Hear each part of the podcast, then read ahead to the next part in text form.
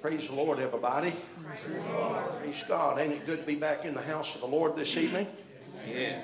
Amen. I know that this is a little different from what we normally do. There are a couple of things that I wanted to make mention of first, getting into this, and actually before getting to this. We had requested those ministers' letters of recommendation. And I'm asking any that would have their letters of recommendation, please get them to me ASAP. And if you don't have them, you have till next week to get them. So push to get your minister's letter of recommendation, but we need them by next week, and that is for our ministers' course, our apostolic ministers' course. The next is this. We will be handing out our list. We were going to fill in those with people for the cleaning of the Life Center and the school, which we are doing a lot of that in the school. But from the Life Center, and we are going to, I'm going to have Brother Chris come up here and get this, if you would. And if you would, please sign this. Please get signed up for this.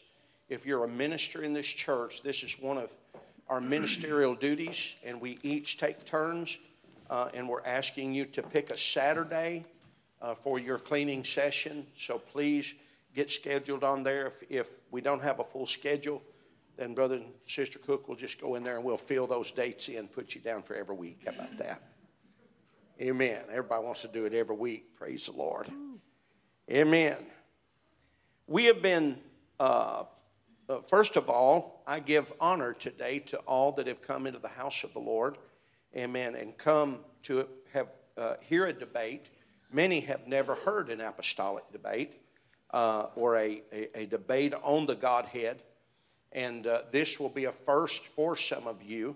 How many need a better understanding of the oneness of the Godhead? Amen. I think we all do, don't we? That's right.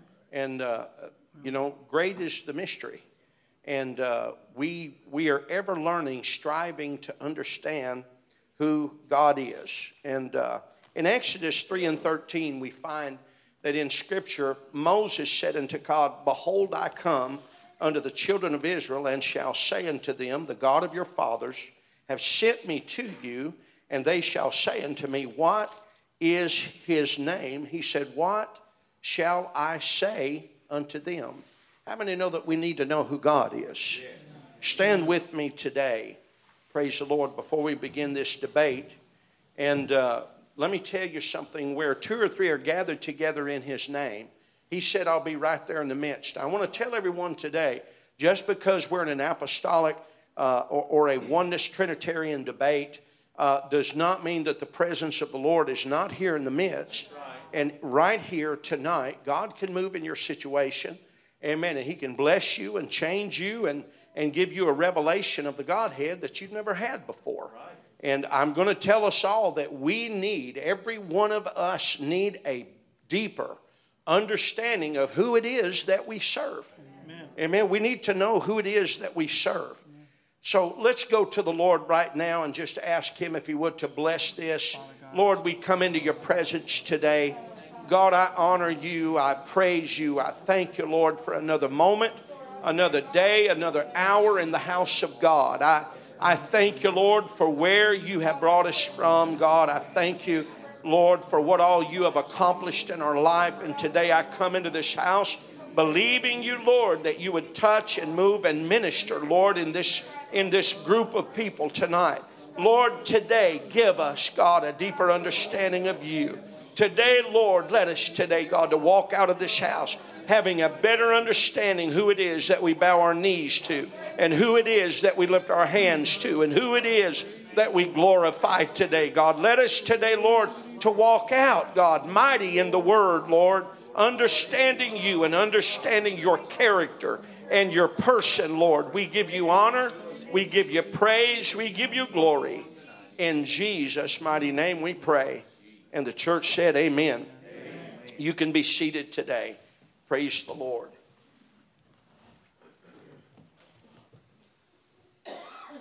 As I had read Exodus 3:13, what Moses said, I would read Acts 9. Paul was smitten on the road to Damascus, and he fell to the earth. And Paul said, "Who art thou, Lord?" And we know that Jesus told him that I am Jesus whom thou persecutest. Amen. God told Solomon this. He said, "Humble yourself and seek my face." This is the obligation of those that want a relationship with God. One of the problems that we have today in Western society is we believe that we have arrived. Amen. I'm going to tell you, with Western society, amen, we have a pride problem. That's a fact. And while the rest of the world is hungry, and we were talking about this before service, and revival is happening in great regions overseas, amen, we're seeing today struggling in this country because people have so much pride. And today we need to know that we need to seek the face of God. We need to understand His character. We need to understand who He is. And I believe today that God is willing to show us who He is. Praise the Lord. Brother Jones today is going to argue that God exists in three persons: co-eternal, co-existent, and a triune Godhead. And I know that they will make mention of these things again. Amen. And Brother Kevin Cummins will be debating that there is one supreme God existing in one person all by Himself. Amen. And I would remind us today, before we get into this, that we're going to remain civil and love one another. Amen. We're not going to get too argumentative, Brother Kevin. Yes, sir. Praise God. Copy. Amen. We heard Brother Mason say he just wished Brother Kevin would get a little bit more excited, you know. Yeah, maybe not tonight. So maybe not tonight. Tonight we are going to lay it down. We're going to give our clear opinion. And I want to commend both of these great ministers before we begin in saying this, that it is hard to argue a point that we don't believe in. Right. Amen. Amen. We don't have a Trinitarian here. Amen. But Brother Jones has volunteered himself to take that standpoint. And so he is going to argue that. The rules of the debate are this. There's going to be opening comments, and they are going to be limited to 5 to 7 minutes in the opening comments. And each of the debaters, that is going to be your allotted time, and you're expected to make your case for each of the points that you each view. After the opening comments, we will give of both comments that if each one would like to give a rebuttal to the opening comment, we are going to allow that. So, and that's new. And I don't mean to throw a lot of new things on these debaters, but I believe that it makes good meat for a debate. So after the opening comments, each has been given their opening comments. Amen. After that, each one has been given. You will be given an opportunity, if you would like, to rebut that. After that, each debater is going to be allotted 15 minutes that each debater will be given to challenge and question their opponent. So, Brother Jones, you're going to be able to question Brother Kevin on the oneness of the Godhead. Brother Kevin, you will challenge and question Brother Jones on the Trinitarian stance of the Godhead. After those 15 minutes each have been taken, the questions that our ministers have been instructed to give, and for those of you that don't know, all of our ministry teams were asked to come up with two questions on the happenstance that one question has already been asked. So you will be able to pose a question in the microphone to either or each of the debaters. And I will say this, that before you pose two questions, we will make sure that everyone that would like to gets one opportunity to at least pose one question. And then if that next question that you have has not been answered, then they will receive your next answer. If they have and you didn't get quite the understanding of that, what you may do if someone has already asked your question, if you didn't like the answer that you received, you may step to the microphone and say, "Could you explain that a little bit more in depth? Could you give me a better understanding of the question there that was asked?" So this is going to be a segment that's going to last about 30 minutes. It's going to be very interesting in the question part, and then each will give their closing comments, and they will be allowed 5 minutes in their closing comments there, and we will close this out, and we will give honor to each of them. I'm looking tonight for a wonderful time in the Lord. Amen. How many love the Word of God? Amen. Amen. I love the Word of God. Praise the Lord. So with that being said, I didn't pick a way that one would like to go first. So I'll just do this. Brother Kevin sits on my right hand. Yes, sir. Amen. The Bible says on my right hand there's power forevermore. Amen. Amen. So I'm going to let Brother Kevin, if he would, amen, to give his opening comment. Each of you will take this mic, and these mics will be your mics. Okay. From that point on, Brother Kevin, you will step to the pulpit if you would like to. Can I stay right here? I'm very comfortable. Absolutely. All right. Brother Jones, if you'd like to do the same. I've been standing all day, praise God. Okay. Just kidding. All right. Go right ahead with your... Start my timer. Okay, here we go. Praise the Lord, everybody. Thank you for coming. My time is short, so I will not waste time. I wanted to give a tremendous introduction for my pastor, for my wife, for my father, for Brother Kevin Cook, Brother Chris Cook, some of the theologians around here, Brother Nathan. I don't have my glasses on because if I can see you, I'll get scared. So I'm gonna skip the introduction. I've got 6 minutes, 45 seconds left. The biggest difference between the doctrine of the Trinity and the doctrine of the oneness is one really of tradition. When you look at the doctrine of the oneness of God, it is the tradition of the Bible. In Acts chapter 2, verse 38, then Peter said unto them, "Let us repent and be baptized, every one of you, in the name of Jesus Christ." That famous scripture. But it goes on in verse 42, and they continued steadfastly in the apostles' doctrine and fellowship. I want to catch this. I'm not going to go over a lot of scripture because when I make a point, I'm going to make that point. I'm making a point right now that when the apostles left the upper room on the day of Pentecost, they continued in the same doctrine that Moses had. They continued in the same doctrine that spanned 4,000 years of history. And they continued steadfastly in the apostles' doctrine. And the biggest difference between that doctrine is the oneness of the Godhead teaches a continuation of that doctrine. But the Trinity doctrine historically is a reconfiguration. You see what I'm saying? There is 4,000 years of understanding in between the oneness of God, who he is in his person, his nature, his identity, right? His spirit. And then, so we have a continuation in that on our side. But on the other side, there is a reconfiguring. They said, "Hold on, stop. We need to redo something. We need to re-understand something." And the Apostle Paul was very prepared for this. It did not catch God, who inspired the Apostle Paul to write to the Colossians, off. It did not catch him off guard. And in preparedness for this switch in doctrine, in Colossians chapter 2, verse 8, he says, "Beware lest any man spoil you through philosophy and vain deceit, after the tradition of men, and after the rudiments of the world, and not after Christ." Verse 9, "For in him dwelleth all the fullness of the Godhead bodily." And watch this. People will say that, but they skip verse 10. Do not skip verse 10. "And we are complete in him, which is the head of all principality and power." And what I'm saying today is that if you believe the Trinity doctrine, you are completely opposed to the biblical point of view. You do not want to be in an assembly line and halfway through it try to start your own belt on the other side. It will not work. Trust me, I've tried it. I'm telling you, I've tried it because where I used to work, we have two assembly lines.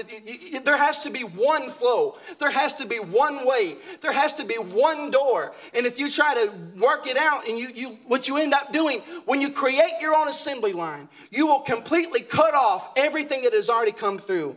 And this is what it has already come through.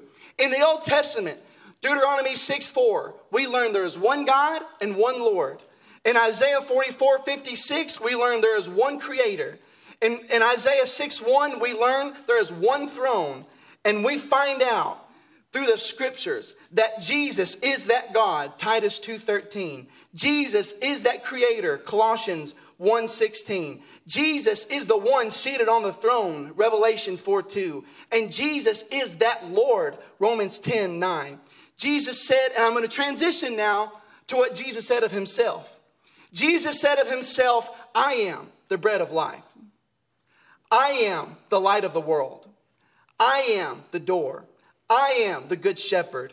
I am the resurrection. I am the way, the truth, and the life. I am the vine before Abraham was. I am. Jesus speaking of himself in John chapter 14, speaking of the Father, he said, he that hath seen me hath seen the Father.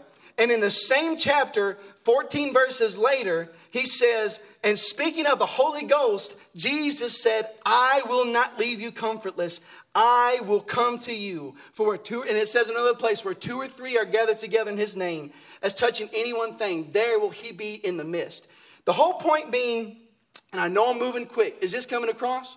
There is one God, and it was established in the Old Testament. One God, one Lord, one creator, one faith, one throne, one master, one Father. And we learn that this Jesus who seemed, you got to understand, they didn't know that he was God until the book of Revelation. That's why the name of the book of Revelation is the revelation of Jesus Christ. They were gradually learning every book. They were gradually learning every chapter. In Mark chapter 6, Jesus, who had left Gadara, Jesus, who had calmed the seas on the way to Gadara, when he got to Gadara, rebuked the devils and the demoniac. He leaves Gadara, makes his way to the house of Jairus. On the way to Jairus' house, there is a woman with an issue of blood, comes out, he heals her, goes to Jairus' house, and raises his daughter from the dead. And this is amazing. Series of events. He leaves Jairus' house after this spiritual high, goes back to his hometown, and they say, is this not the son of Joseph and Mary? They did not have an understanding that although Jesus had a dual nature, which we will get into later, the relationship between the Father, the relationship between the Holy Ghost, the relationship between the Son, they did not realize that this man who was a true man was also truly God. For in him, for God, 2 Corinthians 5:19, for to wit, that God was in Christ, reconciling the world unto himself, not imputing their sin against them, but he was made to be sin, who knew no sin, in order that we might become the righteousness of God. Why did God become a man? In order that we might become the righteousness of God. But this is not just a man. This is God manifest in the flesh, and he is worthy of all of our praise. Thank you very much. Right.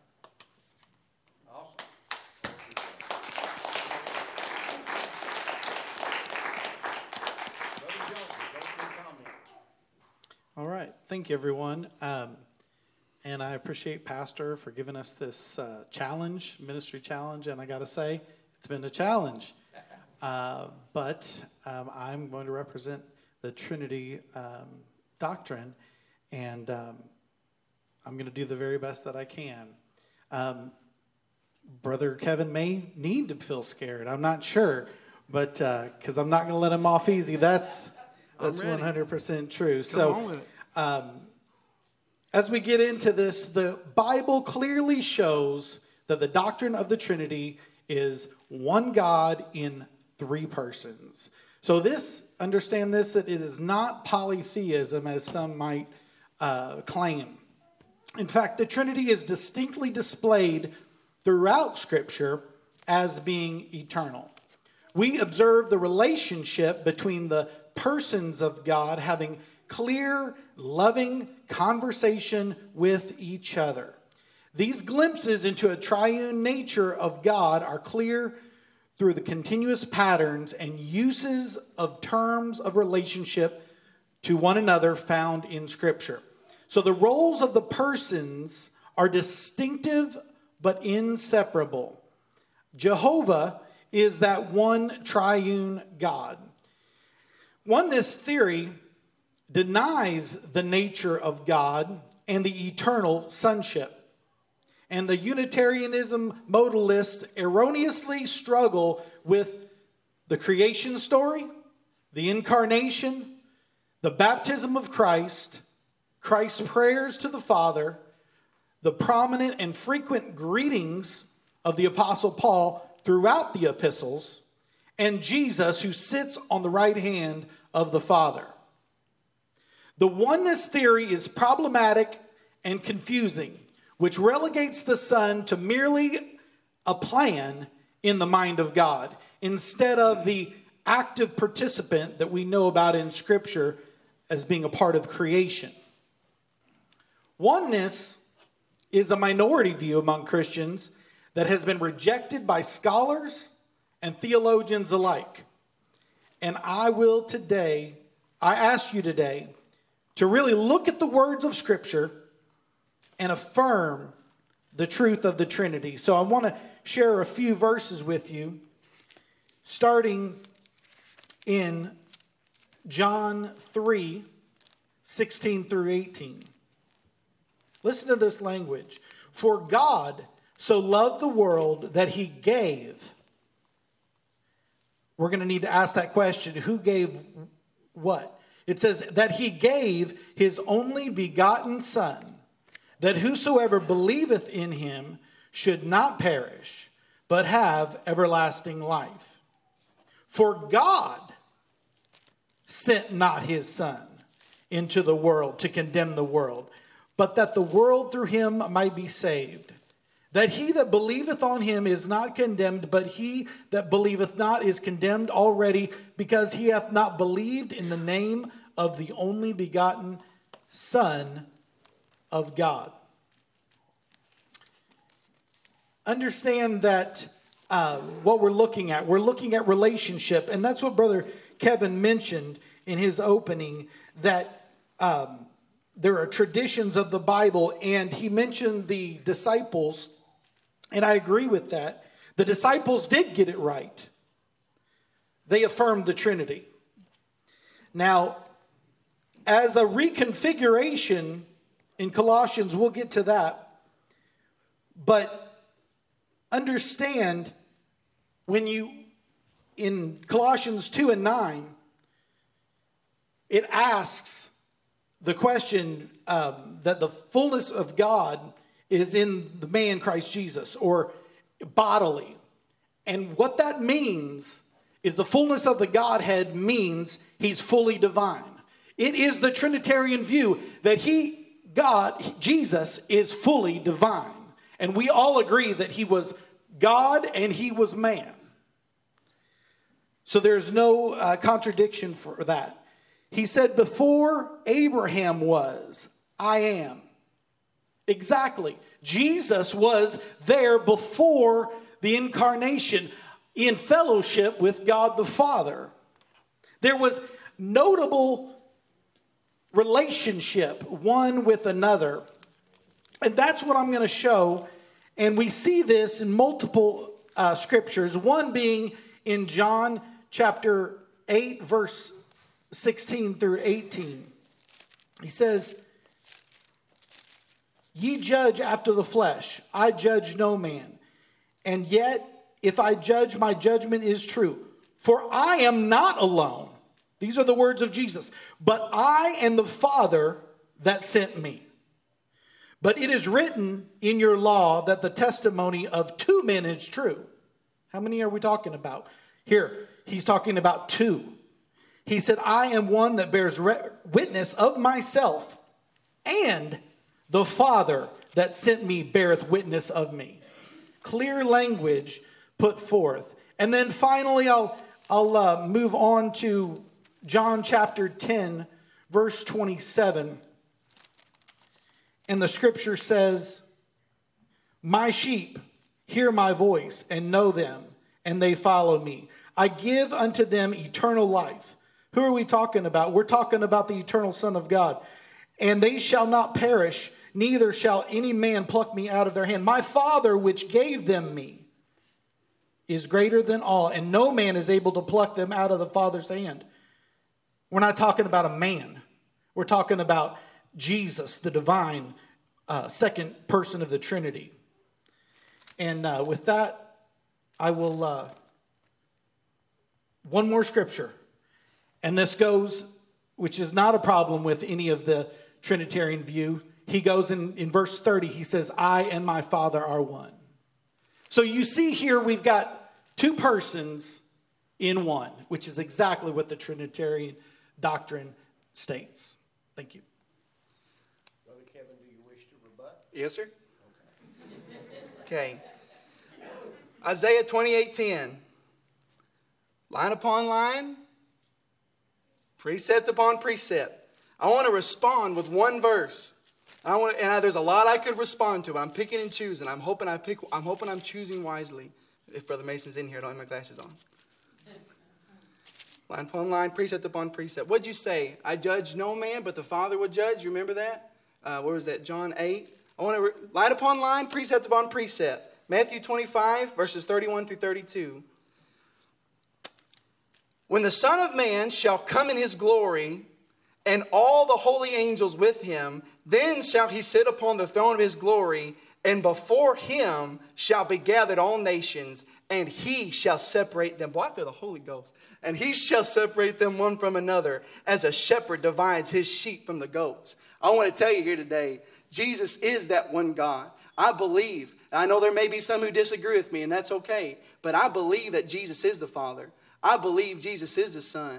I believe Jesus is the Holy Ghost, and I believe that Jesus is that one who will be seated on the throne and judging his people, separating them out from the right to the left as the sheep and the goat. And that's where it's going to be tonight. Where's the division going to be? It's going to be between Bible and tradition. Brother Jones, would you like to rebut that comment? Well, I would like to say that the tradition... I'm not speaking to tradition, I'm speaking to the biblical text. And this is from the creation into the throne room. We see this relationship with the persons of God. And so clearly defined, clearly spoken of in language that is a Father, Son, and Holy Ghost. So, looking forward to the rest of our conversation. Okay. We opened with Brother Kevin. So I'm going to continue in that line. Brother Kevin, you have about 15 minutes that you can question Brother Jones on his viewpoint of the Trinitarian doctrine. Awesome. Let me set my timer. I'm going to be diligent in my time and respectful of your time. Brother Jones, my friend, I'm going to refer to you as Mr. Trinitarian. That way it makes it easier. Mr. Trinitarian, you said, and I quote, I wrote this down, the Bible clearly teaches there is one God in three persons. Would you agree with that statement? Is that true?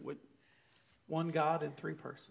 Would you agree that the Bible clearly yes. Clearly teaches? Okay. Would you also agree that it is a proper hermeneutic to have two or three scriptures that prove any doctrinal belief? Would you say that it is accurate that if you're going to prove a doctrinal belief, you need to have two or three scriptures that prove that clearly? Would you agree with that? Yes. You would? Okay. Do you have any scripture at all from Genesis to Revelation that refers to God in three persons? Yes, I do. And that is 1 John 5 and 7. The scripture says, for there are three that bear record in heaven, the Father, the Word, and the Holy Ghost, and these three are one. Clearly stating, but we can go to the baptism, we can talk about the plurality of creation, we can go multiple places, we see relationship, we see different persons in the one true God. Okay. There are three that bear record in heaven, the Father, the Word, and the Holy Ghost. These three are one. Not one mention of the letter 3, or excuse me, the numerical value 3. Not one mention of the word person. If you're going to stake your salvation, there are 3. Right. Let me see. Oh, I'm sorry. Pardon me. But I'm not talking about 3, but I'm talking about is there, refers to 3 persons. P-E-R-S-O-N-S. Persons. I don't have to have your birth certificate to know that you're a person. Okay.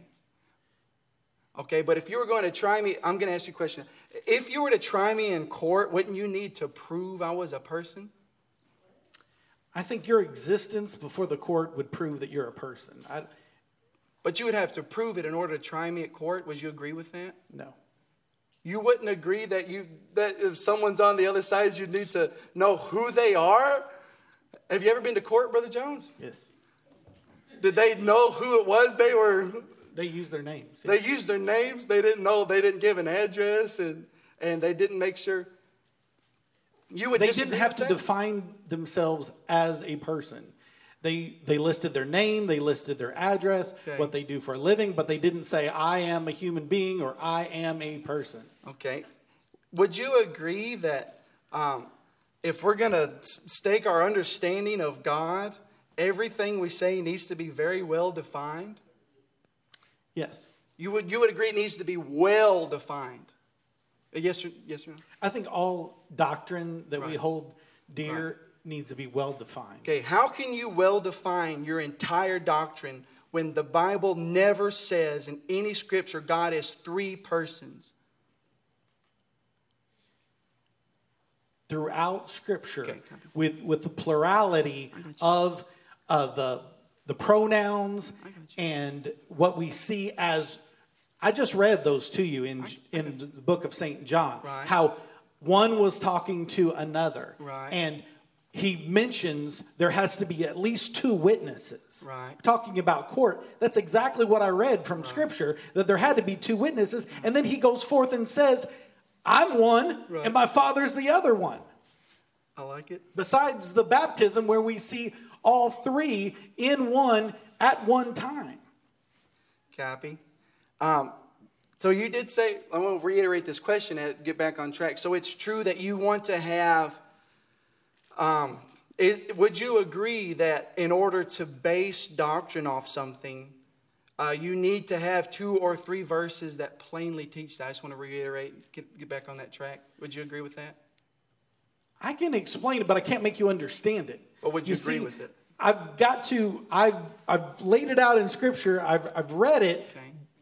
To your hearing, but I don't know that I can do it in a plain way that you would be able to receive it, because you're coming from a oneness mentality where I'm coming from a scriptural basis of the Trinity that's been proven over hundreds of years. Right. The scriptural basis of the Trinity, is the word Trinity found in the Bible at all? That is no. No. Is the words triune God found in the Bible at all? No. Is the words co-eternal found? No. Coexistent? No. Consubstantial? No, we do not use those terms. In the Bible? Okay, thank you. Let me ask you a question. I have some questions here for you. Do you usually pray directly to Jesus, or do you divide up your time when you're praying, one for each person? That's a legitimate question. I'll allow it. I've actually heard many Trinitarians will pray to both. Sometimes, so when we talk about the one God, we can say God. We can say Jehovah. Okay. That clearly encompasses all of God. But yes, we can say Our Father, which art in heaven. Come on. Hallowed be thy name. So yes, we can pray to or specify exactly which person we're talking to, understanding that there is one, that they are one. Right. So it would be perfectly normal to pray to the Father and then pray to the Son and then pray to the Holy Spirit? So who's our intercessor? It's the man Christ Jesus. So we can pray. And yes, we can pray to the Father. And yes, we ask the Spirit to move on our behalf. As apostolics and oneness people often will say those same things. Right. Our Father. Right. Or ending every prayer in the name of Jesus with that power. Amen. And then many of us often talk about or pray that the Holy Ghost will move. Right. Well, are you praying? Go ahead. I'll ask later. I love it. Do you expect to see only one God in heaven, namely Jesus Christ? So we have a limited glimpse of heaven, right? We see multiple persons in heaven. So we are told of God who sits on the throne. Right. And then we're also told of the Lamb who hands over the books. Gotcha. So I don't know, I'll say this in all honesty, I don't know exactly the throne situation, okay, but I do just receive what the scripture text says when it says he sits on the right hand of the Father. Right. Would you agree that is... what kind of vivid imagery? Would you say that when it says he's at the right hand, would you say that is literally, like physically speaking, or that's vividly showing us, like painting a picture? I'm going to say literally because I try to take all of the Word of God literally. As much as possible with limited other things, types and shadows and things. But just, I have not been to heaven as of yet. And I believe you haven't either. So I'm not going to say in the definitive, right, I know exactly what it's going to be like in heaven. Okay. If we do go to heaven and we see three persons, how and in what way is that one God? Because there's one being of God in three persons. Gotcha. And we agree that God is... manifested in different ways throughout Scripture. So as we saw in the baptism, we saw the man Christ Jesus, and we saw the Holy Ghost coming upon him as a dove, and yet we heard the voice of heaven.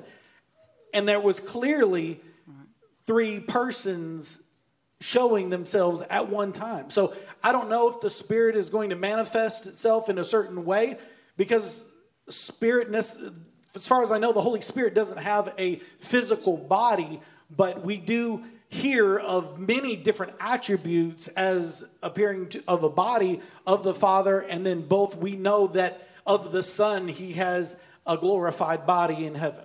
Okay.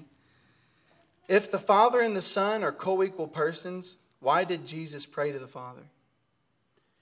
Because he made himself of no reputation. To be as man, he said he emptied himself. Right. And so it's important that there had to be, just like I am not more important than my wife. We are equal, but yet we have different roles. And that's what we see in the person of God. That's something like God. You're equal, but you have different roles. You would agree with that? Yes. Okay. Let me ask you another question. If Jesus, being the eternal second person of the Trinity, you said in your opening statement that he has an eternal sonship that goes all the way back. I didn't get the rest of the sentence, but you was talking about his eternal sonship. Could you please, for me, explain the eternal sonship of Christ before Bethlehem? So he said he was slain before the foundation of the world, and it said that all things were made by him and for him. So there we see it again, and then we see him in creation when God says, "Let us make man in our image," and then we also know that that Jesus was a part of creation. He was a part of. Okay. Let me say this. There was love one for another before there was anything else to love. Because God is love, he has to have someone to love. Okay, I like it. So talking about the eternality of Christ. And it was the order of Melchizedek. It says he will be forever a priest. I like it. How can there be an eternal Son when the Bible speaks of the only begotten Son? Very good question. Understand that the word begotten means presented before, or it means as of it's a divine first person.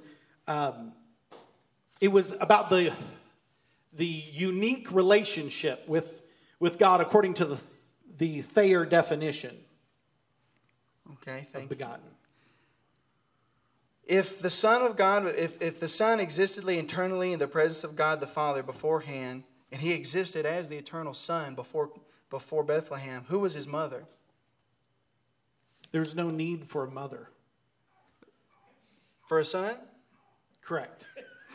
We're not talking about human relationship. We're talking about God, which was unique, which that is what the definition of monogeous is, which is the Greek for begotten, which is single, of its kind only. And it says, used in Christ, denoting the only begotten Son of God, according to the Thayer definition. Do you know who the first person to, and I've only got two more questions. Do you know who the first person to suggest an eternally begotten Son was? It's throughout Scripture. Well, in the history of the Trinitarian doctrine, I cannot remember his name, it escapes me, Justin Martyr. Did you know that... that they completely denounced that after they completely denounced him? It wasn't just, there was another guy. I can't remember his name. I'll have to look this back up. But the first person to say the eternal begotten Son, Origen, I apologize. When Origen came out with the doctrine of the eternal generation, is it true that after he said that, they completely anathemized him? So I'm going to tell you that I'm not a... don't have a doctorate in the Greek or in old church history. I can go somewhere with you if you want to talk about some of the councils and some of the decisions. Yeah. But as far as what everyone said that claimed to be a father of the Trinity or whatever, I am not going to stand here and defend everything that they say. I'm pointing us back to scriptural text so that it can be clear for everyone to hear. Okay, scriptural text. This is my last question. And this really sums up I know we've been focusing a lot on the Son of God here, but this is very important. If the Son is eternal and immutable, how can the reign of the Son have an ending? 1 Corinthians 15, 24 through 28. I'm going to have to look that up.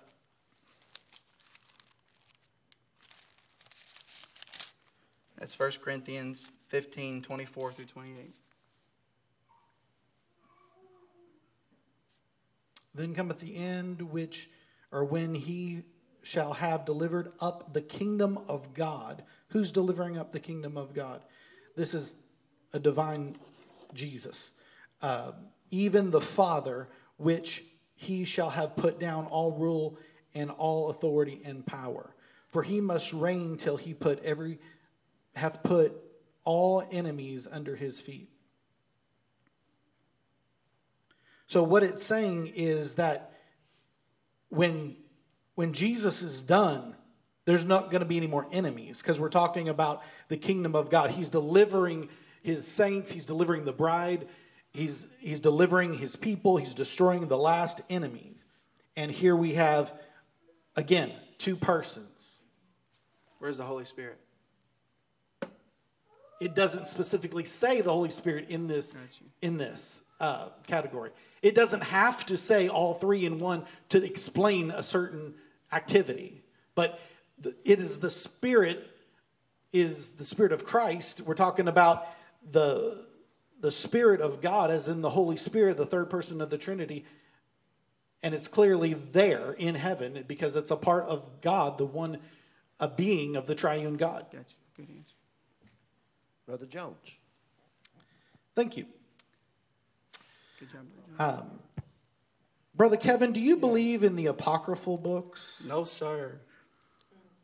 Do you believe or agree with the councils of the churches, like the councils of Nicaea? Not one bit. Who were the folks that decided which books were going to be in our Bible? Well, I know that there were, I have some learning, but I do not have enough to give you a good answer right now. Do you know that it was decided in those same councils that you're denouncing? The books that we have today that we trust are the true Word of God? Right, but as an answer to that question, if you're equating the two as they're so important, if it was important enough to be in the canon of Scripture, it should have been named. So it's not, you know, the doctrine of the Trinity and the Word of God are not on the same level at all, regardless of where they come from, as far as what council it comes from, because the Word of God is the eternal Word of God that's never ending, and the word Trinity or triune God or co-equal, coexistent, eternal sonship, none of that's in the Bible. So you can't equate those two. It doesn't. Okay, I think you're going beyond the question. Okay. But that's okay. Back to one thing that you asked about is triune in the Bible. Let me ask you some other words. Yes. Is the rapture in the Bible? No. Is incarnation in the Bible? Okay, can I give more than just a... is the word incarnation in the Bible? I'll give you a yes or no answer. No. Is the word oneness in the Bible? No. Okay. I think we've made our point there. Okay. So, could I respond to those, though? Could I respond to those? You answered my question. I'm moving on to the next question. Okay, I was just trying to give you an answer. Yeah, you've got to stay with this question. Okay, go ahead. Okay. So, right now, why is it that the oneness isn't widely accepted by the majority of Christians? And why are the vast majority of theologians Trinity? Right. Same reason I like my eggs with ketchup. My parents. How many people that tradition is so strong it will scare you. Tradition is so strong it will grab hold of generations and nations. It will make people go to war. And tradition is a powerful thing. When you have a so-called man of God stand and say, "This is the way it is. You believe this, or you're going straight to hell." Everyone in your family believes it. They start writing books about it. Of course, they're going to believe it. And of course, if you're a theologian, and theologians have a tendency to love Latin, and all theology is done in Latin, you're going to want, everyone wants... So your answer is tradition? 100%. Okay. Yes. Do you know how many apostolic Bible colleges there are in the United States? I'm going to guess about 35. Do you know how many Trinitarian Bible colleges there are in the United States? I'm going to guess about 235. At least 150. My next question is, are you and your wife one person or two persons? Oh, we are two persons. We're two persons. Do you know which Hebrew word the Bible uses for the two shall become one flesh? I know. You're talking about heis in the... I don't know about the Hebrew, no. It's akkad. Okay, I got you. So the very word that you use to say that God is in one person, I'm telling you, was used whenever the Scripture says the two shall be one flesh. And that shows us not how many persons there are, but how we are together in one. You already claimed that you and your wife are two people, but have you become akkad? Okay, I love it. Thank you for that question. Me and my wife are two separate people, and that is very easily proven. But the word akkad, it's not necessarily, there is some debate about what it really means as far as like, if you've got one crayon versus a box of crayons, right? But when we're talking about God, Hear, O Israel, the Lord, Shema Israel, Adonai Eloheinu, Adonai Echad, right there at the end. It is an absolute one. And so you talk about... It's the same Hebrew word. It's my question. Right, it's the same Hebrew word, okay. But that is a powerful concept between me and my wife becoming one. But God is not... there's nowhere, the point you're trying to make is that God is like several persons that are one in unity and one in mind and one in spirit, but they're three persons. And trying to use the word akkad as a basis, as a presupposition for that kind of a doctrine is just insane. Okay. I'm just saying that it's not specific on person, because we know there's two people in a marriage, and yet they use it as one word, the same word. In Psalms 110, verse 1, the scripture says, it's a psalm of David. He says, the Lord said unto my Lord, sit thou on my right hand till I make thine enemies footstool. Yeah. The Lord said unto my Lord. Right. Who is speaking here? Amen. Who are we hearing? That's the Lord. Who are, spoken the name? Lord said. Unto my Lord. Unto who? My Lord. Who said? The Lord. Okay. Who was it? Define who that was. But I can't exegesis. Exegetically. I understand when you look at Petros or what does it say? Anarchian Hologos, Kai Hologos, Ian Proston, Theon. When you look at Petros or Theon, a lot of times people will try to say that Theon or Petros are same. They're always talking about the same person. So you're trying to say that there is one person who is the Father speaking to another person who is the Son, but that's not what it says at all. It says the Lord said to my Lord. And you got to remember that. And I'm saying, who are those lords? Oh, it's the Lord. Like I know it's a simple answer, but God, the Bible says He counsels all things after the. Okay. Thank you for that answer. Okay. In the scripture, it says 44 times that the Father sent somebody. Right. And that 12 times Jesus says He's going back to the Father. Right. Doesn't this mean clearly that there are more than one person? No. In response, you said that the question was just because he was sent from God, doesn't that make it?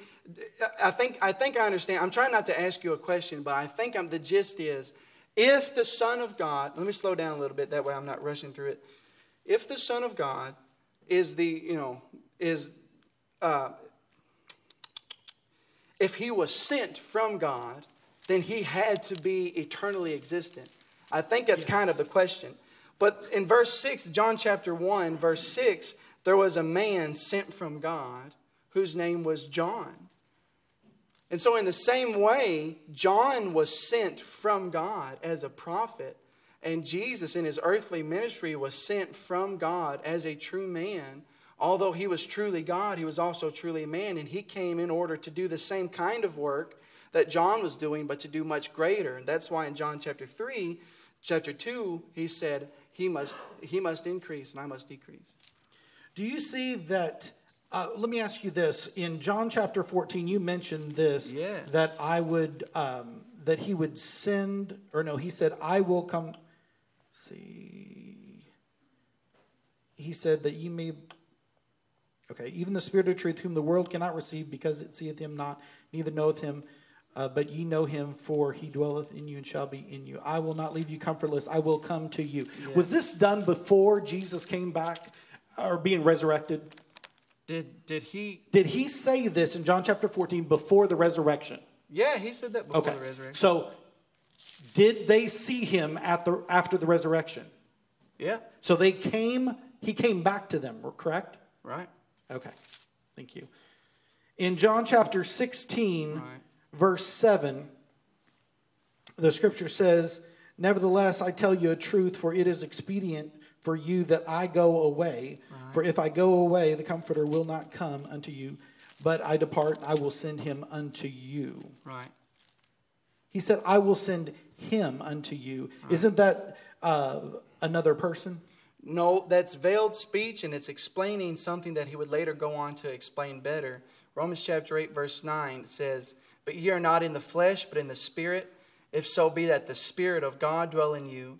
Now, if any man have not the Spirit of Christ, he is none of his." In the same way in Colossians 1, at the end of the chapter, it says, "That is Christ in you, the hope of glory." When we receive his Spirit, we are receiving the Spirit of Christ. I love Colossians, and I want to ask you another question. Yeah. Is it clearly in the epistles anywhere where it says that God is the Father, which that is your, Jesus is the Father? You claim that, correct? I would rephrase. Do you believe that that Jesus is the Father? Could I believe, yes. Let me just put that. Let me give you a simple. Is there anywhere in the epistles that you see those words, since we were talking about specific, clear language? In the epistles? That Jesus, yes. You know what I'm talking about. Okay. The epistles. It's not. Is there anywhere in the epistles where it says Jesus is the Father? Okay. Something I hope we get to, and I know I'm running out of time, but something I hope we get to is how, because I want to clearly explain this right quick. Jesus, as a true man, the Son of God, had the Father in him. Not only did he have the Father in him, but he portrayed the Father. He had the Father in him, Isaiah 9:6, and he portrayed the Father, Hebrews 1:3, who, being the brightness of his glory and the express image of his person, upholding all things by the word of his power. So he is the express image of the Father, and the Spirit of the Father is in him, John 10:30. Know ye not that the Father is speak the words that I speak to you, I speak not of myself, and the words and the works I do not of myself, but the Father in me. So there, the Father is in him, and he is portraying the Father. And in that way, Jesus sums it up perfectly. When you've seen me, you've seen the Father. Right. And we can also see Eli, correct? Yeah. Eli is your son. He can say he's your father. Have you ever heard it said that if you've seen one, you've seen the other? Many times we see that. For my daughters, you can look at your son and you can say, you can't deny him. Right. He's yours. One other thing. Can I respond to that? Sure. Awesome. When we get to heaven, the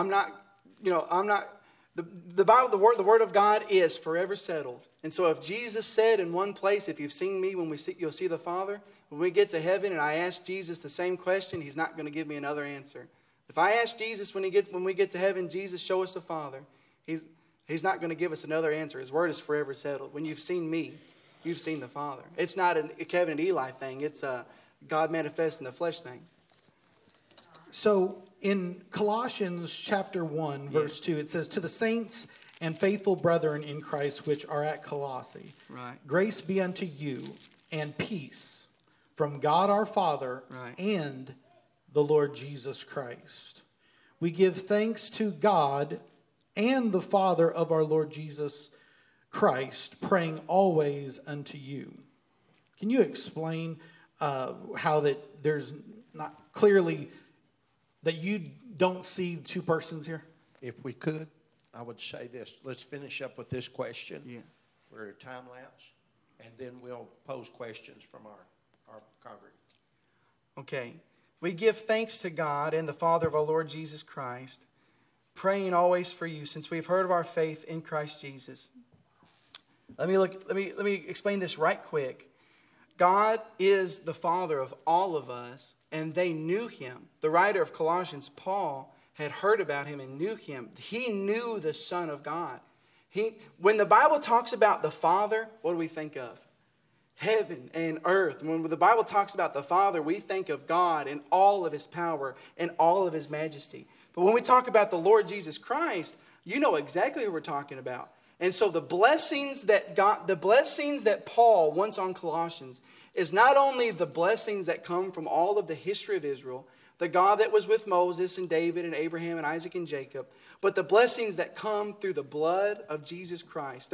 He is explaining all of the power, all of the glory of heaven, bless you.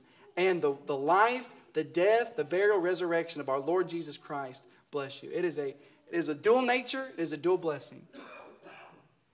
All right, we're going to end that segment with that. And why don't we do this? Are y'all enjoying yourself? Are you learning anything? I'm going to defer to our guests tonight if they have a question. Brother Fuller, do you have a question that you'd like to pose one of them? Brother Cullors, anything? I'm sure he was Trinitarian for a while. He about converted you, didn't he? Brother? No question? Okay, I'm going to defer to our ministers. I'm going to hover back and just go across the congregation. Brother Kevin, I need you to take the microphone and step to that microphone because this is being put on our podcast. Just the one? Okay, so you can take the one, but step right here. Pose the question to whichever one you would like. Okay, I had two questions. Are we cut back to one question? Until each one gets their question. Then this question would be directed at Brother Oneness. Yes. In Revelations, yes, in the 3rd chapter, verse 12, all right, this is Jesus speaking. He says, "Him that overcometh will I make a pillar in the temple of my God, and he shall go no more out, and I will write upon him the name of my God and the name of the city of my God, which is in the New Jerusalem, which cometh down out of heaven from my God, and I will write upon him a new name, my new name." Right. I love it. If you say that Jesus is the only God that we will ever see, yes, can you please reconcile this scripture? Absolutely. Yes, so Titus 2:13, to him our great God and Savior Jesus Christ. Like I was saying, I wish I had more time, but so I will try to cinch it down. When Jesus spoke, sometimes when Jesus speaks, he speaks out of his divine nature. And sometimes he speaks out of his human nature. Sometimes he acts out of his divine nature. Sometimes he acts out of his human nature. In one place, he was asleep on the storm, but he also got up and rebuked the sea in the same instance. And so when we speak of Jesus, everything we can say about Jesus, we can say about me. That's the power of sonship. So Jesus, being the Son of God, acting as the Son, he praised as a man who, as a man that we're going to be just like, he prays to the Father. He has a death, burial, resurrection. He has a new name.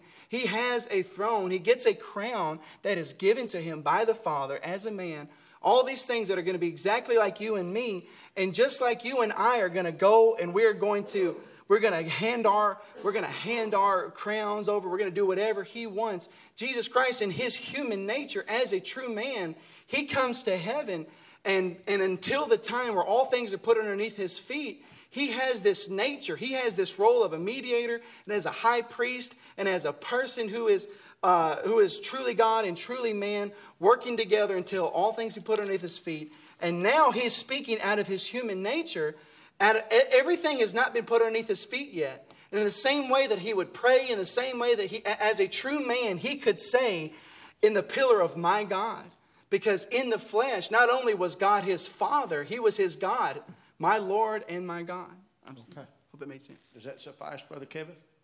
So Jesus, in fact, does have a God. In his human nature, yes, he has a God. And in his human nature, he has a mother. Does that sonship ever completely cease, in your opinion?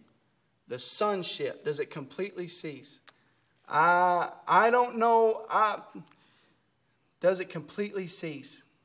I think we probably have to save that for another debate. Okay. Giving you some fodder there, Mr. Trinitarian. I'm not asking the question. Brother Bennett.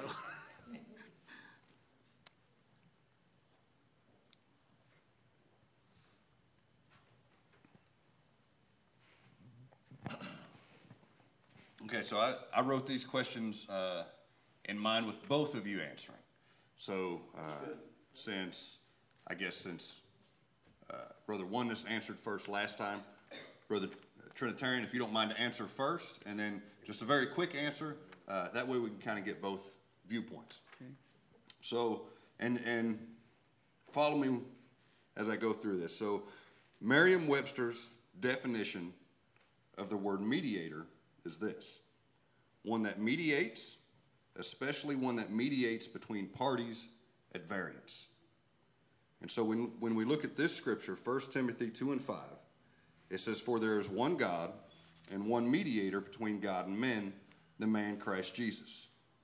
So with this scripture and with this definition in mind, do you believe that Timothy describes the mediator between God and man to be himself, or to be a separate person, as in Jesus? So again, that scripture is 1 Timothy 2:5. For there is one God and one mediator between God and man, the man Christ Jesus. So we both agree that there are dual natures in Christ. That there is he was 100% man and 100% God. So both of our viewpoints point to that. One of the differences that I'm seeing may help answer the question is that I believe that Mr. Oneness believes that there were two spirits in Jesus. That would be a spirit of a man and then also a spirit of God. Where the Trinitarian viewpoint is that there is a nature of man, but not a spirit of man. So there's only one spirit, and that is the second person of the Trinity, or God in flesh. So the mediator is the man Christ Jesus as spoken. It's not Timothy, it's not anyone else. But the problem with the variance was the problem of sin is what we're talking about, because we were in enmity against God because of the sin in our lives. And that's why we needed a mediator, the man Christ Jesus, who had the blood that could be shed for our sins. Amen. There's one God and one mediator between man, God and man, the man Christ Jesus. Notice it's not the second person of the Trinity, Christ Jesus. It's the man Christ Jesus. And so we see here that in his mediatorial role, there is one God and one mediator between God and man, the man Christ Jesus, who gave himself a ransom for all. It is very plain here that he's talking about him and his human existence, him and his human nature. There's one. What was your question? Just because he has a human nature doesn't mean he doesn't have a God nature as well. Right. So that doesn't eliminate the second person of the Trinity. It just says, it just points to the humanity of Christ. Right, but God can't die. God doesn't pray to God. God doesn't hang on a cross. God doesn't rise from the dead. It was a man, the man Christ Jesus. John 8:48. I speak to you now, a man. He had a body of a man. He had the nature of a man, but the spirit of God. Right, but he had the spirit of the Father in him. The spirit of God. We're Amen. Going to move on. Okay. Okay. Brother Tallsman, question?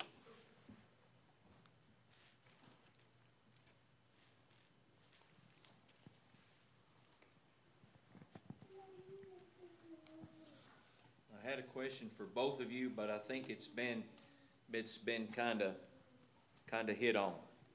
So, Mr. Oneness. Okay. Mr. Trinitarian has used the Psalm 110. How can you explain Psalms 110 in verse 1, where Scripture says, "The Lord said unto my Lord." Now, if we read this in English, they're both Lord, they're both capital letters. But if you go back and you read this in Greek or Hebrew, it changes them. One of them is Adonai, one of them is Adonai. So there is a difference between Lord and Lord. How can you explain that? Okay. I'll give you the short answer. And that is, the Bible says in the beginning was the Word. The Word was with God. The Word was God. God knew from the very beginning. He knew from the very beginning. He is declaring. The Bible says he declares his works. He declares the end from the beginning. And he was declaring... Right here, Revelation, let me see here. Revelation 22, it says, Jesus said, I am the Alpha and the Omega, the first and the last. So he's not a second Lord. He is the Lord, but he is Lord that is revealed in flesh. It's not a second Lord. It's not this Lord said to that Lord, because we're speaking here of the Alpha and the Omega. This is God in the process of time is going to come through the Virgin Mary, and that man is going to live a life and be tempted and die and resurrect. But that man is not just a man, it is God. He's obviously speaking of God declaring the end from the beginning, the Lord working out his counsel. And we're speaking of the Alpha and the Omega. Who is that Lord? They're both Lord, but one is, I believe I believe in the same way that God said, let us make man, deliberating, working things throughout his own counsel. Let us make man, thinking of himself, what are we going to do here? Just like I deliberate, he said, what are we going to do here? I'll tell you what we're going to do. You're going to sit at my right hand until I make thine enemies thy footstool. But if you have two Lords, you've got two gods, and that makes no biblical sense. The word Adonai means God Almighty. The word Adonai has a lesser meaning. How can you explain one God with two separate meanings? I think he's still asking you. Okay, I got you. Because he said, yeah, I want to know, because I asked this but previously, and I didn't get a great answer. Oh, I'm sorry. So who was David's Lord, number one? Right. Who was David's Lord? And who was David's Lord's Lord? Right. The root and the offspring of David. The root and the offspring of David. When we see Jesus, there's something, I know I'm not explaining this perfectly, but I'm trying to say is that Adonai being God, like literally translating to Lord, and Adonai I mean a lesser Lord. I don't see that as two lords. I just see that as the Lord, God of all eternity, speaking of what is going to happen in the future. Because sit thou at my right hand, that's future. I mean, Acts chapter 7, he saw him at his right hand. He wasn't at the right hand during. He wasn't at the right hand before. He wasn't at the right hand during. This is after his resurrection. Sit thou at my right hand. All right, we'll leave it at there. We'll accept that as the answer. Everybody's beating up on Brother Kevin. Brother Nathan? Come on, Brother Nathan. I'm about to say, don't let him chip you on an answer. No. All right, Mr. Trinitarian. Here we go. I've actually got two questions for you, but I'm only going to ask you one, and then I'll get to the second one in a minute. Let's go. All right, first question. On the cross, Jesus says, at the end, he says, I give my spirit. He does not say your spirit. He says my spirit. How is it his spirit if he is not also? How could it be his spirit if the Holy Spirit is a separate person in the Godhead? He would have to say your spirit or the spirit. He does not say your spirit or the spirit. He says my spirit, meaning that is the same spirit that gave birth to him back in Matthew chapter 2 when he says he is conceived of the Holy Ghost. So therefore, if he is conceived of the Holy Ghost, and he relinquished his spirit in order for his fleshly body to actually die, because prior to that, he could not die. He did not die. They actually had to pierce him to make him die. So the question being, how is the Trinitarian belief explain how that the whole same Holy Spirit could give birth to him and be relinquished by him if it existed by itself in heaven within the Godhead? We've got three persons in one being, three centers of consciousness in one being, one God. And he relinquished his spirit means same as if we would give up the ghost. When the Bible says, to be absent with the body is present with the Lord. We know that the body is still in earth, but it's that spirit that leaves and is with the Lord. So, yes, God cannot die, but the flesh that he wrapped himself in was crucified.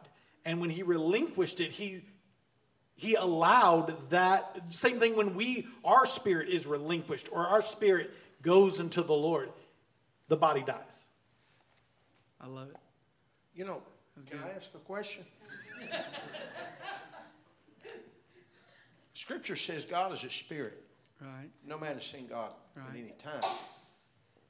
The Holy Ghost is the Spirit of God referred to as the Holy Spirit. Right. Are those not two spirits? And if they are two spirits, how are you claiming them to be one God? I didn't hear where there was two spirits. Scripture says that God is a spirit. Yes. No man has seen God at any time. One spirit. And the Holy Ghost, which Jesus was begotten of, you're claiming to be a separate person.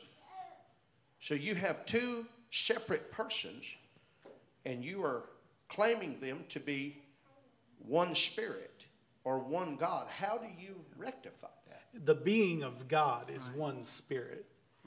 Right. But it's you're saying it's... In three divine persons.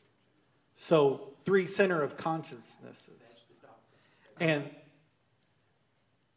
I would hold it right there. Here we go. Repeat your last phrase. Three centers of consciousness. Are not three centers of consciousness, three separate gods. No, not distinct persons.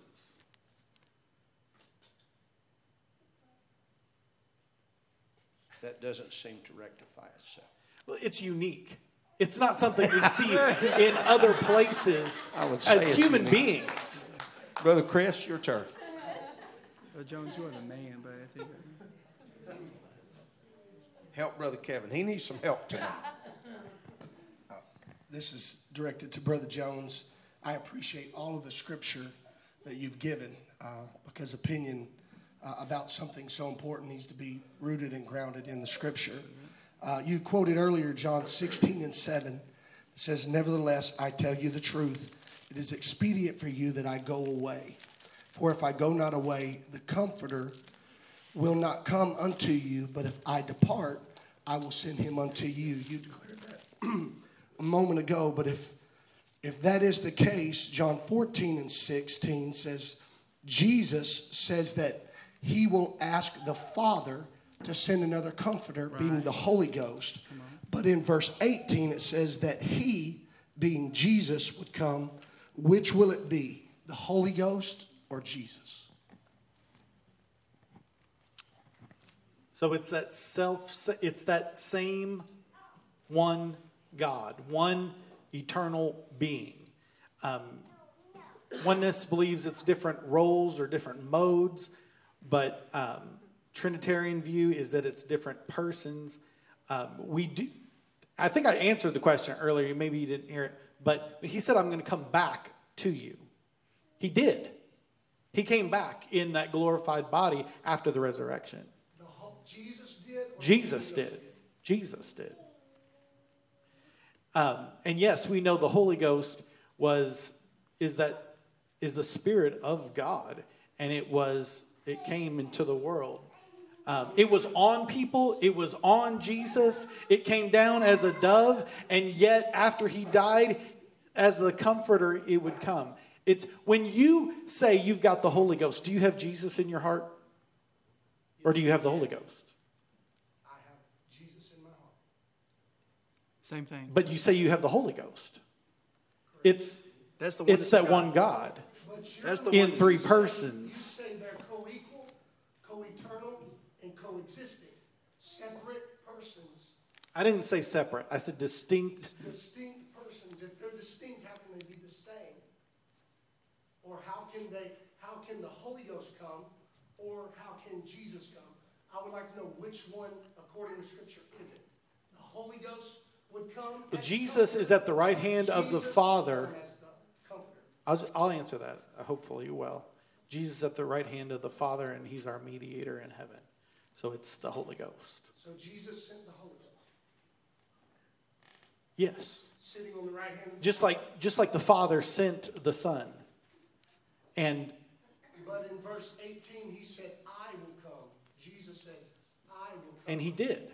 After he was resurrected, he came and showed himself to the disciples. Let me make a comment. This is the oneness of God. Brother Josh. Great answer. Good answer. Brother Josh, question.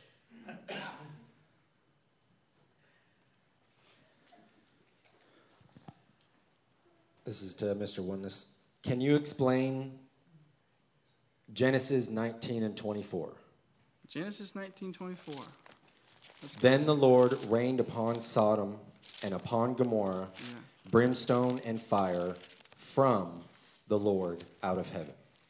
In the Hebrew, it's Yahweh, and the from there is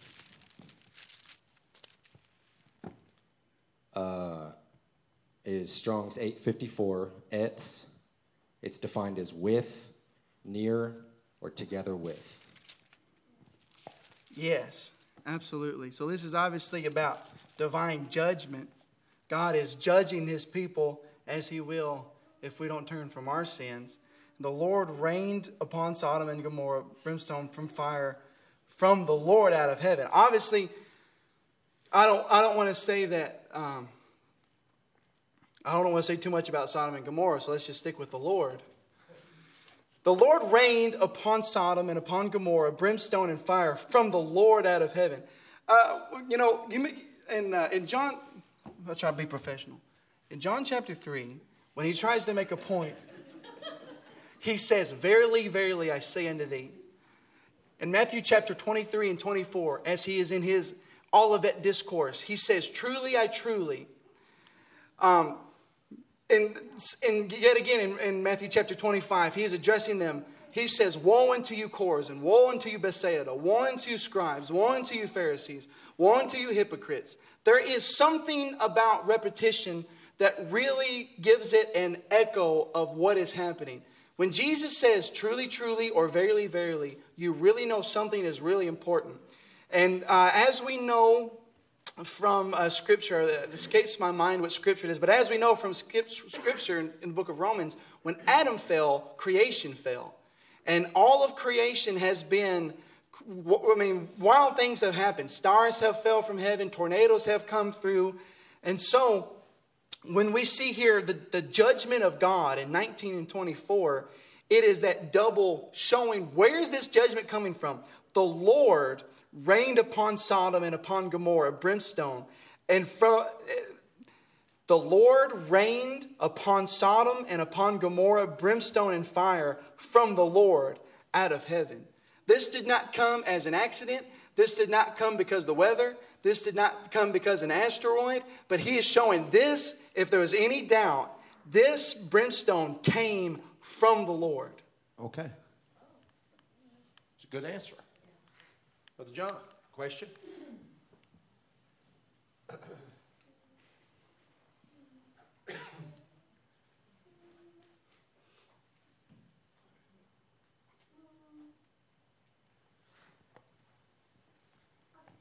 This is also for Brother Oneness, as Brother Josh called him.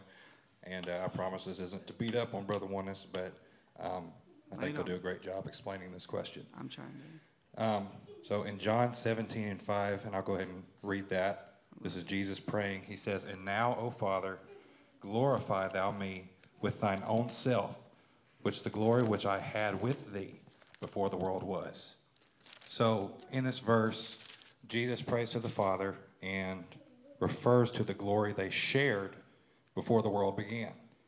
How can this be if there's only one divine person and oneness theology? All right. I love that question. Thank you for that question. This glory is not the type of glory that God the Father has in heaven pre-incarnation. And this is not speaking of being glorified in that sense. John chapter 17 is one chapter before Calvary. And he is speaking here of the glory that is coming from the cross. When he says, "And now, Father, glorify thou me with thine own self, with the glory which I had with thee before the world was," he is speaking specifically of Calvary. Glorify me with that. It had been the plan all along for him to go to the cross. If Christ had not gone to the cross, everyone that had died and gone to Abraham's bosom never would have had access into the presence of God. If Christ had never gone to the cross, we would never have remission of sins. If Christ had not gone to the cross, we could not know him. We could not know his person. We could not know his heart, his will. There would be no breaking of the law. There'd be no tearing of the veil. This glory is the glory that comes with the cross. And if you go on to read, just through the rest of the chapter, he talks about this glory over and over. So I want you, if you look at this chapter in its context, the glory that is spoken of over and over in John 17 is not a glory that God gets from being worshipped in heaven. This is the glory of the cross of Calvary. That is a good answer. Good answer. Brother Bell, question? We're about to finish up. They're going to give the closing arguments. Actually, both questions I had, you've answered one of them, and you hit on it, but the other one, this This is not a Jesus and God question. This is just a different, another question. I just like your viewpoint on. I know where he stands. Let us make man. I love that. Go ahead. In our own image. Where that question gets asked a lot. Would you elaborate? Yes. I love this. Genesis chapter 1, verses 26.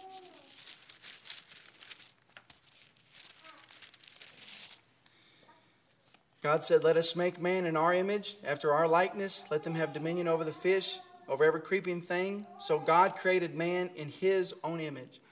When I was studying this, my answer is that this is the royal we. And when I was first deciding whether this was the royal we or not, I really didn't agree with that. I thought to myself, there's no way that God uses the royal we. That's just something oneness people say to get by. And I heard it taught from several Trinitarian theologians that there is no royal we in the Bible. That way, so there's no royal we in the Bible. No one using the Bible, therefore God doesn't use it. But I want to tell you, in the book of Esther, chapter 3, I believe it's verse 2, when Vashti would not come before King Ahasuerus, what did King Ahasuerus say? King Ahasuerus, having this woman who would not come before him, his wife Vashti, he says, "What shall we do?" Speaking of his kingdom. Speaking of his kingdom. What shall we do? When the king speaks, he speaks for everybody. If Brother Chris, who owns his job, there's a difference. Can I tell you, there's a difference between Brother Chris saying, "What are we going to do?" and Brother Lawrence saying, "What are we going to do?" on the job site. Because when Brother Chris speaks as the head over his boss, he is speaking for his entire company. And when God is speaking over creation, you got to realize who man is. We have dominion over everything. We are over all of the fowl of the air, over all the fish of the sea. We have dominion over all of the earth. We have dominion. We're supposed to have dominion over ourselves, over the enemy, over the devil. We were made in the image of God. And this is no light matter. When God is making man, he is bringing all of creation into it. And I do believe he's saying, let us make man in our image. There is a royal we. God is speaking over man. Like, you don't even know who you are in God right now. God has called us to such a great purpose that when he speaks us into existence and makes us, he literally uses that royal we. Okay. Speaking of his entire kingdom, let us. That's a good answer. We're going to have to leave that one there, Brother Jerry. And this will conclude our minister's answers, I believe. Kind of struggled with who to ask this to. I think I'll present it to both of you. In Colossians chapter 1, starting in verse 14, it says, "In whom we have redemption through his blood, even the forgiveness of sins, who is the image of the invisible God, the firstborn of every creature. For by him were all things created that are in heaven and that are in earth, visible and invisible, whether they be thrones or dominions or principalities or powers. All things were created by him and for him, and he is before all things, and by him all things consist." So, it's a simple question. If Jesus was born in Bethlehem, but he created all things, were created by him, what bodily form did he have before he became born in Bethlehem? Which one are you asking? I'm asking both. I'll just say while he's getting ready, it doesn't necessarily have to be a bodily form, but yet a person of the Trinity. Was evident in creation, and that's what this is describing, that it was that he created all things were created by him and for him. Okay. Brother Kevin? Amen. My answer is that in the entire book of Colossians, every chapter proves the deity of Christ. And when you prove the deity of Christ, you're speaking of his, as we say, he is 100% man and 100% God. We are not speaking of his 100% man. We are speaking of his 100% God. We are speaking of his divine nature, which is the nature of the Father. And that's why when we speak of God, the Bible says, have we not all one Father? Have we not all one Lord? When we're speaking of Jesus here, we're speaking of God, Jesus as God. Jesus who pre-existed as the Spirit of God. Before he was Emmanuel, God with us, he was God. And Jesus as God made all things, who is the image. I love this right here. Who is the image of the invisible God. That's present tense. Hebrews 1 clearly teaches a body. That's right. A body thou hast prepared for me. When he came into this world, we were able to see the Father because he is the express image of his person. So we know that in him we have redemption, who is the image of the invisible God. We know that he perfectly reflects, but not only does he... It's like, what I'm saying is, it's like a light and a mirror. He perfectly reflects the image of the light as a mirror would the light. But he is more than the mirror. He is the light. He is the mirror. He is the image of the invisible God. But verse 16, he is also the light.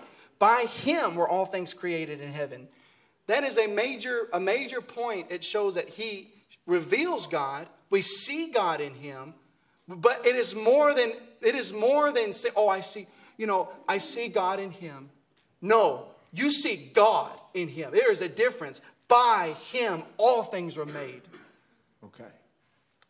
I would ask each of you just a yes or no answer in this.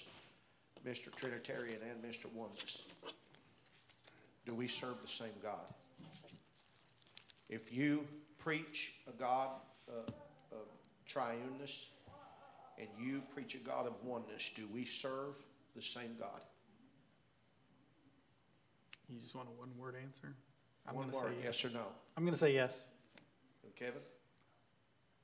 Ultimately, if I'm not going to be theological, I'm going to speak with my heart. I'm going to say yes. Okay. There are many Trinitarians that do not believe that. That's true. They do not believe that we actually serve and worship the same God. Now, the vast majority do, but there are many theologians that believe that we do not serve the same God. That's right. That's the truth. I'm going to let them make closing statements quickly, if we would. Okay. Brother Kevin, we'll start with you. Let me set a timer for 5 minutes, but that's okay. That way I know when to quit. I want to focus this last time. Let's get together and do this again, because I'm really enjoying this, and I'd like to get much, much deeper. And if I had another 4 or 5 hours, I could really go really slowly, and we could really hit every little point. So I'm trying not to hit the little points. I'm really trying to get the overall picture. And that's what I'm going to do in my closing statement. My opening statement was, there is one God. His name is Jesus. And I was then I said later on, we're going to explain the Father, Son, Holy Ghost. So I want to end by talking about there is one God. His name is Jesus.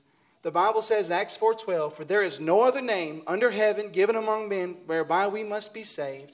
And Matthew 28:19, he said, go into all the world, preach ye the gospel unto every creature in the name of the Father and of the Son and of the Holy Ghost. Well, there's 5 instances.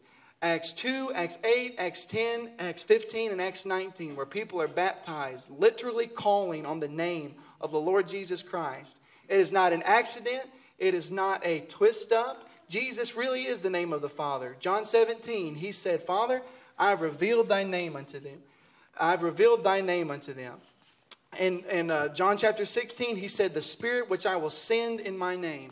When you pray, you can pray in the name of Jesus. When you're baptized and you're baptized in the titles, it's not going to... And this is why is this so important? Because if you're baptized in the titles, and in Romans chapter 6, it speaks of the remission of sins, but it doesn't use the word remission of sins.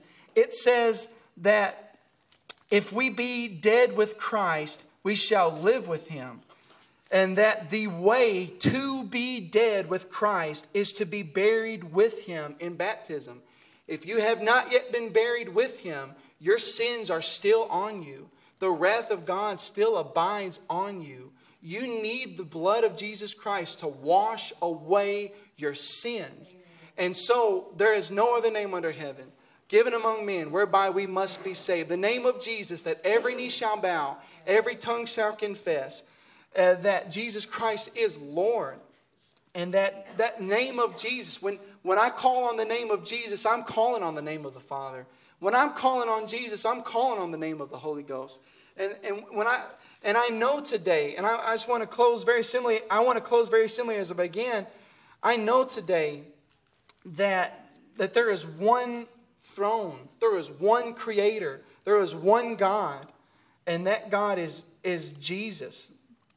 And I want to say that, I'm going to put this down so I can flip faster. I have a minute, 55 seconds left. I know that the Father is Jesus because Isaiah 9:6. Yeah. Isaiah 9:6 says,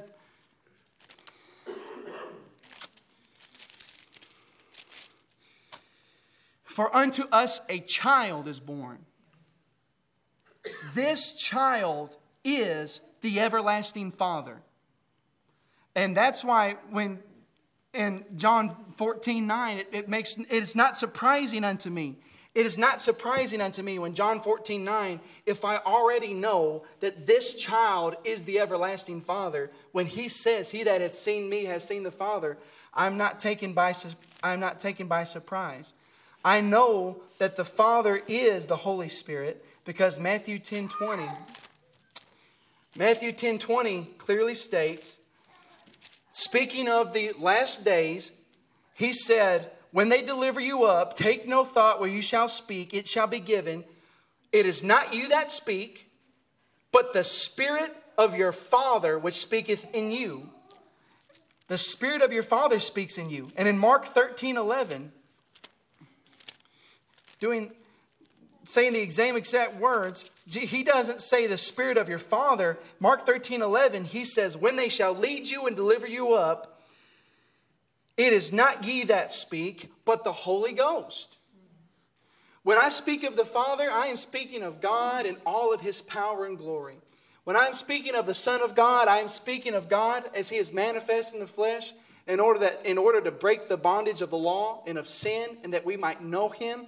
And when I speak of the Holy Ghost, I know that I'm speaking of God who is moving in us and through us and on us. But I also know that the Bible says there is one Lord, one faith, one baptism, one God and Father of all, who is above all, through all, and in you all. And his name is Jesus. Thank you for coming today. Praise God.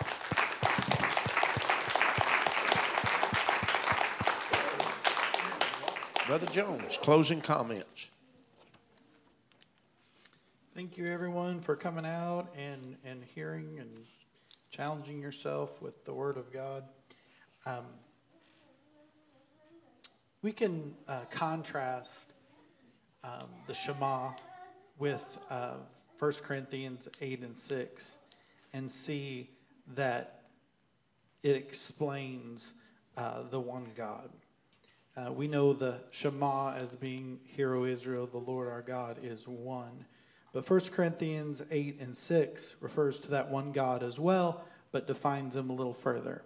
It says, "But to us there is but one God, the Father of whom are all things, and we in him, and one Lord Jesus Christ, by whom are all things, and we by him." And of course, doesn't refer to the Spirit in that way, but throughout the Scripture, we know that the Spirit is present. So again, the doctrine of the Trinity is one God in three persons. I think it's important to understand that when talking to other people, that it's not polytheism, but we're talking about an eternal sonship.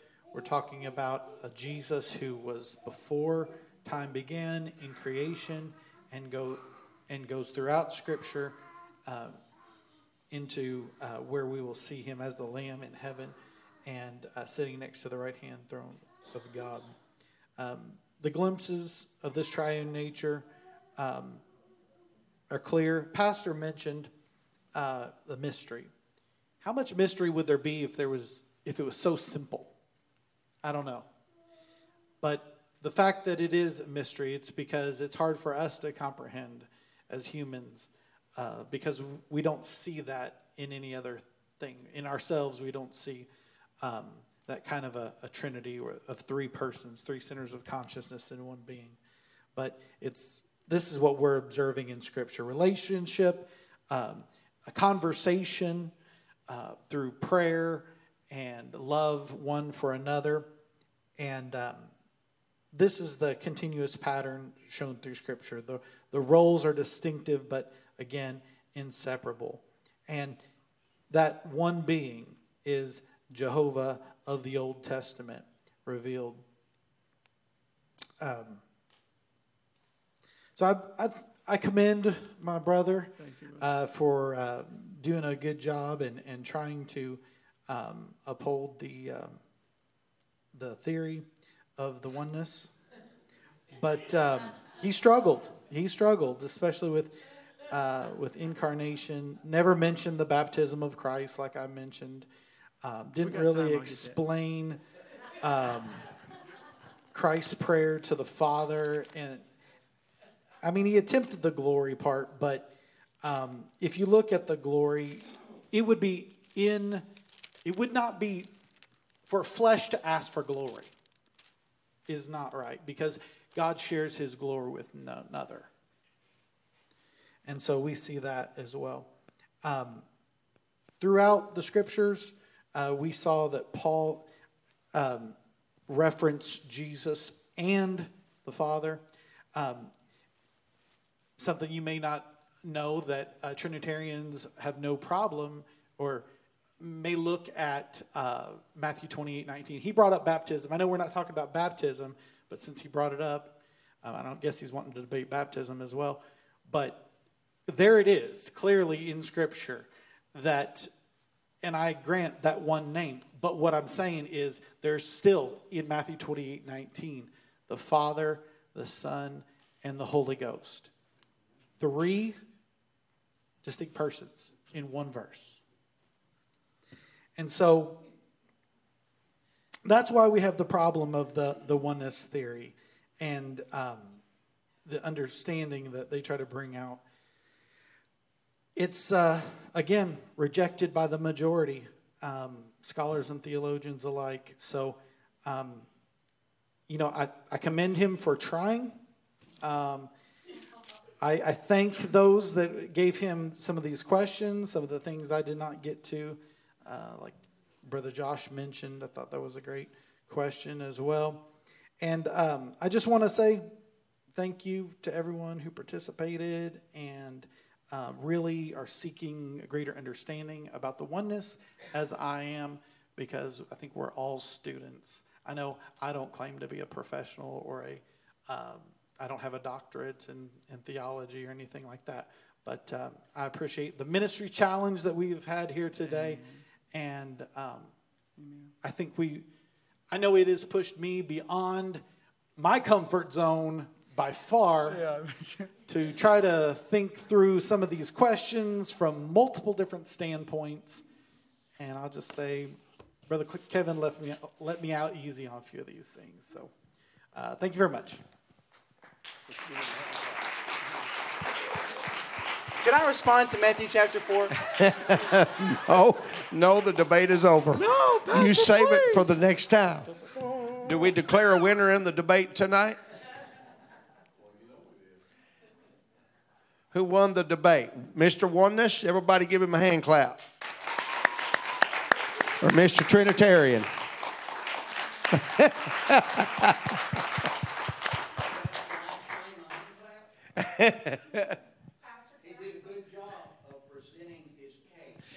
That's exactly, yeah. That was a master presentation, and that was. Did Brother Jones win? Pastor, would you allow me the graciousness of one more question? Sis. I promise it'll be a good one. Quick. Okay. The reason I asked that is born and raised a Trinitarian. Yeah. And so I think that begs the question of, if you are so compassionate, tenaciously presenting the Trinitarian doctrine this evening, what is it, perhaps in short testimony, that caused you to move from that Trinitarian doctrine to the oneness belief that I know you do believe? Go ahead. Okay. So thank you. And I have believed in the oneness for many, many years, probably 30 years. It's the abundance of Scripture that God explains himself as being in one. That is a part of it. Part of it can be known as an emotional level, possibly. I mean, who would send their son to go die? Why wouldn't you do it yourself? And we know that that's what truly happened, that God manifested himself in flesh and died for our sins. So, yeah, I mean, it's taken a little bit of time, and I've grown in my knowledge of the oneness. But it was that Colossians 2 and 9, Isaiah 9 and 6, and throughout Scripture, the Shema. When you see this over and over again, God calling himself one. The Jews never knew anything else, really. Over 300 times but in the Word of God. One. And that's what overtook me as far as my true belief in oneness doctrine. But thank you for that. That's a good question, Sister Darla. Very good question. I love him dearly, and I don't want this to get out. I will say, it all has to do with preparation, and it is preparation. And I want to say to both of you, wonderful job. And let me explain something. This is a very hard job. And so who's our volunteers to do this next time? So nobody wants to get in those hot seats, do we? Amen. When you start answering these questions that really draw in us, it is a real challenge. But I want to thank you, and I hope everyone has enjoyed the debate, has come out of here smarter and more understanding of the oneness of the Godhead. And every opposing view that Brother Jones gave could be answered. Every single one of them. And our challenge is to find the answer to those questions, because we are asked of those questions. And I did sometimes, though, the simplest questions, let us make man in our own image. And that's one of the greatest questions that Trinitarians will ask. So I give honor to these men. I thank you for being here. I give honor today to the ministry. I want to thank you for your questions, each and every one of you. And I give honor to all of the saints. Amen. Our guests tonight. Thank you for coming and being with us. And we give you honor tonight. Amen. So why don't we do this? Why don't we stand tonight? And Brother Fuller, would you dismiss us with prayer tonight?